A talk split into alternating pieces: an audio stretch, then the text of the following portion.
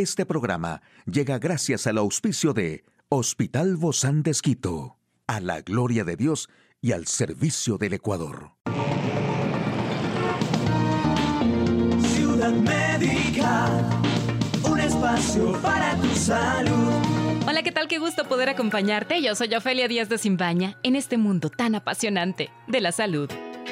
Si te has preguntado por tanto tiempo cómo quitar los cólicos menstruales fuertes, bueno, es verdad, muchas mujeres lo sufren y esto les impide hacer una vida normal durante esos días.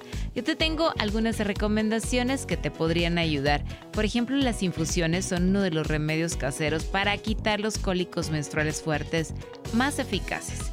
Infusiones de manzanilla, de canela o jengibre te ayudarán a reducir los espasmos musculares y eliminar el dolor y la inflamación del vientre. La manzanilla y el jengibre son excelentes aliados contra los espasmos musculares y la canela es muy efectiva para reducir los dolores causados por los cólicos. Además puedes practicar ejercicio porque realizar una actividad física es excelente forma de aliviar el dolor menstrual rápido. Por supuesto, te aconsejo hacer solo ejercicios de bajo impacto, tales como caminar o ir en bicicleta. Aquí el detalle de la información más actual. En el campo de la salud, ¿qué factores poco conocidos contribuyen a un mayor riesgo de enfermedad cardiovascular en las mujeres?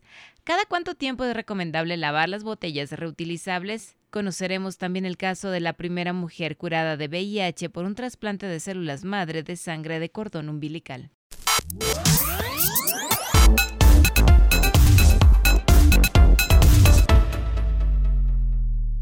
Un primer parto siendo joven o la aparición de la menstruación a una edad más temprana pueden estar vinculados con la presencia de patologías e insuficiencias cardíacas, además de accidentes cerebrovasculares. La investigación observacional ha identificado previamente que algunos factores reproductivos están asociados con enfermedades cardiovasculares en las mujeres en la vejez, pero dichos estudios son limitados ya que no han podido respaldar una relación causal. Todas sus conclusiones acaban de publicarse en el Journal of the American Heart Association. Este tipo de análisis permite a los investigadores eliminar el ruido de factores como la dieta, la situación económica y los niveles de actividad física que de lo contrario pueden complicar el panorama general.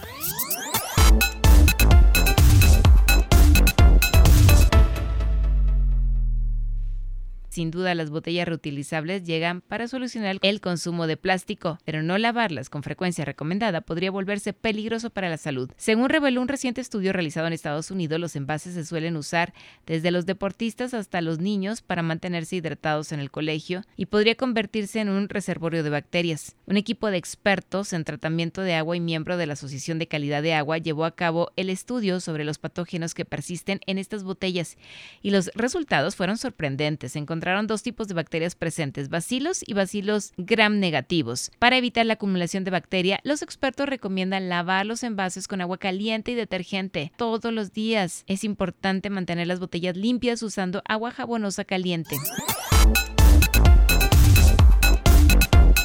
Un estudio publicado en la revista Cell presentó el caso de la primera mujer con VIH curada. Se trata de la paciente de Nueva York, una mujer con leucemia y VIH que está libre del virus desde el 2017. Sería la primera mujer en curarse del virus tras un trasplante de médula ósea y se suma a los otros tres casos varones. A diferencia de los otros pacientes, el paciente de Düsseldorf, el fallecido paciente de Berlín y el paciente de Londres, en este caso el curativo se llevó a cabo a partir de células madre resistentes al VIH obtenidas de sangre de cordón umbilical en lugar de células adultas de donantes compatibles. El uso de células de la sangre del cordón umbilical amplía las oportunidades para que las personas de ascendencia diversa que viven con el VIH y requieren un trasplante para curar otras enfermedades, pues se lo puedan realizar. El trasplante de médula solo está indicado porque el paciente tiene un cáncer hematológico que no responde al tratamiento. Además, un dato extraño es que las células del paciente trasplantada son resistentes a variantes del VIH que no utilizan el receptor CCR5.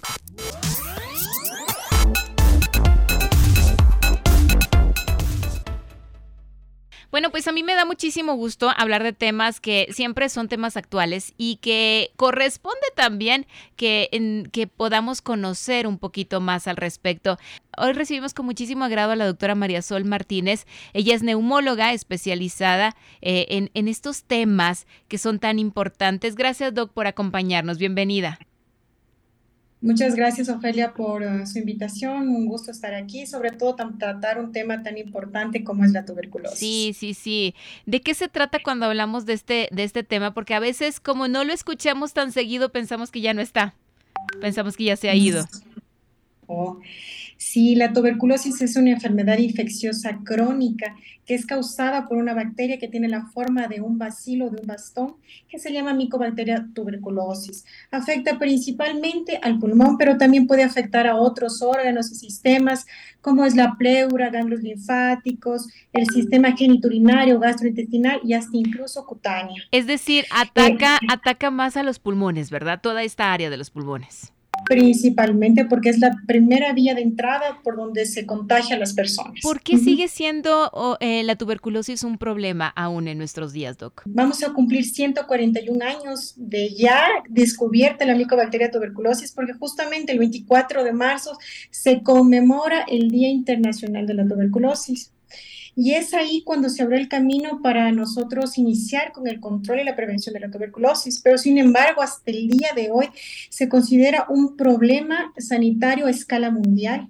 Y y hasta el momento se considera la principal causa de muerte de origen infeccioso, mm. ya que es altamente contagioso, porque como se transmite por vía aérea, es decir, estando en contacto con una persona que tiene tuberculosis activa, simplemente con hablar, estornudar o toser, va a liberar pequeñas gotitas que se llaman aerosol. Nosotros no las vemos porque tienen apenas de 0.2 a 200 micras, entonces permanece suspendida en el aire por largas horas. la persona que está contigua o eh, cerca del paciente con tuberculosis activa la inhala y se infecta y la cantidad de bacilos es apenas de 10 bacilos para poder desarrollar la enfermedad. Deberían estos pacientes inclusive andar con mascarilla, ¿no? Como lo hacemos regularmente todavía en estos tiempos, cuando ya está detectada.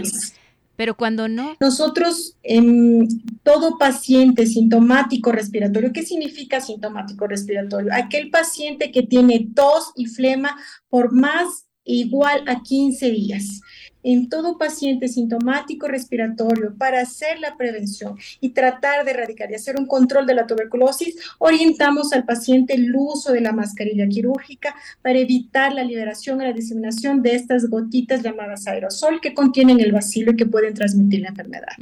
Y de esta manera entonces es como se contagia, ¿verdad? Igual que el coronavirus que ahora sabemos, ¿no? Un poquito más.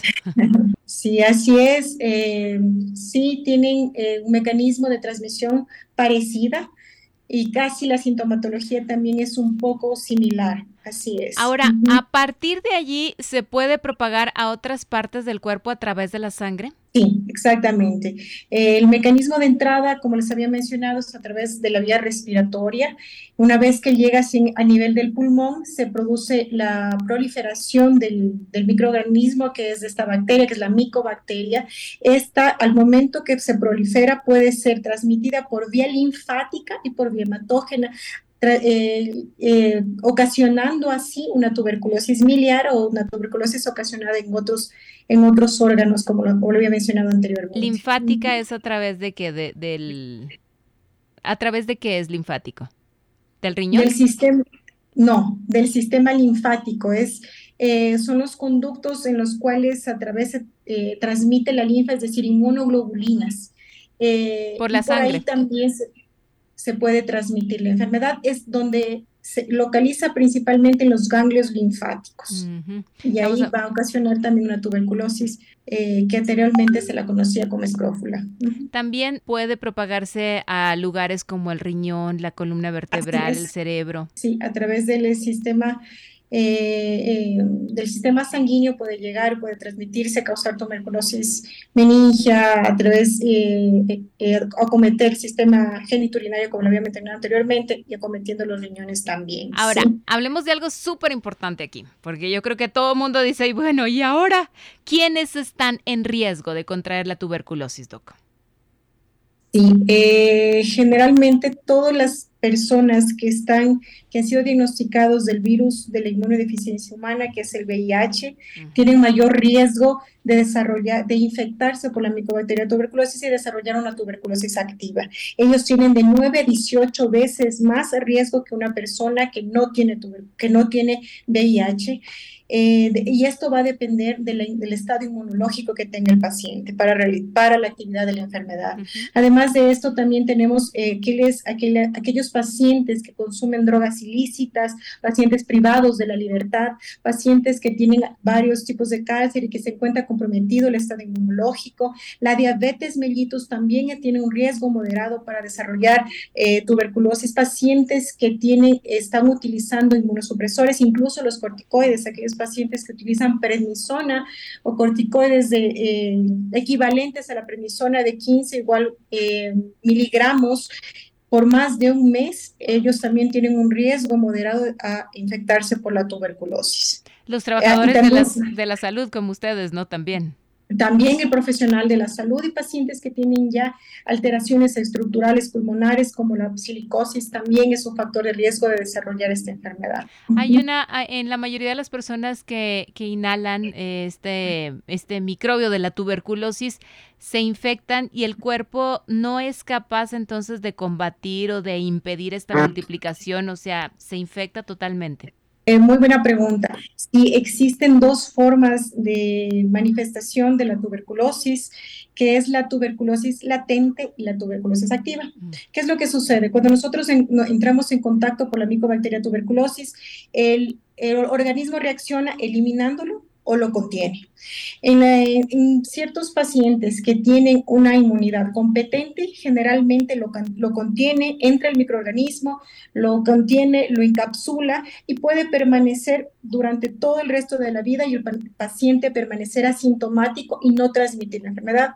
A estos pacientes se les denomina tuberculosis latente. Pero ahí está. El, el, eh, ahí este, está. Pero no, no, se, no se manifiesta. Así es está atenuado, inactivo, pero puede contener organismos que pueden ser potencialmente viables y esto va a depender del, estado inmunológico del paciente. Híjole, hay que cuidarnos em, entonces. Y en la tuberculosis activa, la, micobacteria tuberculosis eh, superó el mecanismo de defensa del huésped y desarrolla una enfermedad sintomática. Y ahí está la tuberculosis activa. Perfecto. Entonces, estos pacientes que la tienen, que tienen el virus que está ahí latente pero no activo, deberían cuidarse muchísimo, ¿verdad? También. Generalmente, esto, el momento que se encapsula, se forma un granuloma, nosotros le llamamos granuloma. En algunos casos los pacientes lo calcifican y este no tiene ninguna significancia clínica, pero sí para aquellos pacientes que eh, está encapsulado tenemos una tuberculosis latente y es un paciente que va a recibir inmunosupresión. Es un paciente que está, eh, que ha sido, eh, que está con factores de riesgo o, por ejemplo, pacientes que han tenido contacto con un paciente con tuberculosis activa no tratada. En esos pacientes tenemos que hacer nuestra investigación activa de descartar que no tenga tuberculosis latente porque necesitamos dar tratamiento en esos pacientes para evitar que se reactive esta enfermedad. El tratamiento es a través de antibióticos. El tratamiento dura aproximadamente seis meses, en los cuales se dividen dos fases. Una fase inicial que dura dos meses, que son a través de cuatro antibióticos. Luego de, de esta fase inicial se continúa durante dos meses con solo dos fármacos, que es la fase de consolidación. Eh, durante todo el periodo del tratamiento y se va haciendo este seguimiento por un profesional de la salud porque tienen efectos secundarios, hepáticos, renales, incluso cutáneos. Entonces siempre tiene que tener el acompañamiento de un médico durante todo el tratamiento. Pero en todo caso podrán hacer su vida regular después del tratamiento, pero siempre bajo la supervisión médica. Así es. Muchísimas gracias, María Sol Martínez, neumóloga del Hospital Bozán de Esquito. A usted, amigo y amiga, a cuidarse muchísimo, por favor. Nos vemos pronto. Gracias, Doc. Puedes escuchar de nuevo este programa en hcjb.org. Este programa llegó a usted gracias al gentil auspicio de Hospital Bozán de Esquito, a la gloria de Dios y al servicio del Ecuador.